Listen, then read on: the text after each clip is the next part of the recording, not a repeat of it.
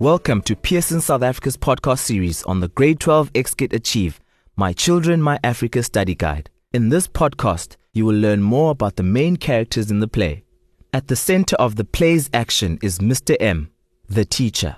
Anele Myalatya is 57 years old. He believes that the key to winning the struggle for freedom and equality lies in education and the power of words. Mr M is a dedicated teacher who does everything in his power to inspire his students. He is unmarried and lives in a small room at the home of the Reverend Mbopa. He lives only for his job. Mr. M is an old-fashioned type of teacher. He believes the teacher is in charge and that learners must do as they are told. This is where he and his favorite student, Thami Mbiguana, clash. Thami, like many young people, is impatient. He wants immediate change rather than slow reform. Mr. M believes in the teachings of the Chinese philosopher Confucius.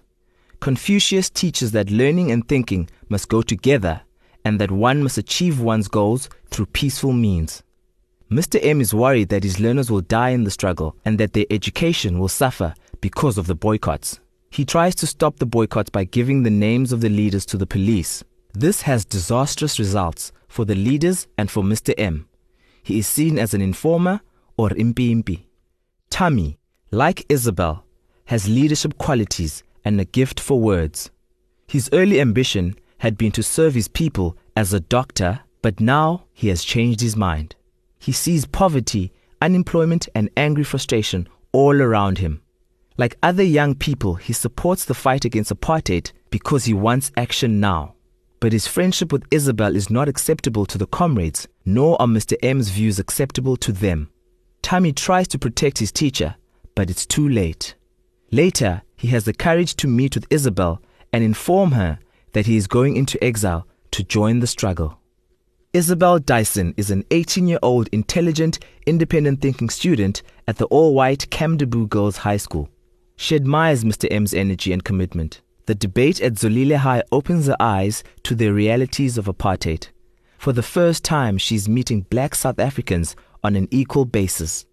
Isabel is a typical representative of well-meaning white liberals who oppose apartheid but fear violent confrontation. Caught in the middle, she doesn't know what to think or feel anymore. She struggles to understand why Mr. M has been punished so violently. To her, it seems like murder. But finally, she is able to understand Thami's point of view. She therefore dedicates herself to doing the right thing, like Mr. M's Confucius. That's all we have time for now, but please note, there's more about the characters on pages 27 to 29 in your X-kit Achieve study guide. Thanks for listening and good luck for your studies.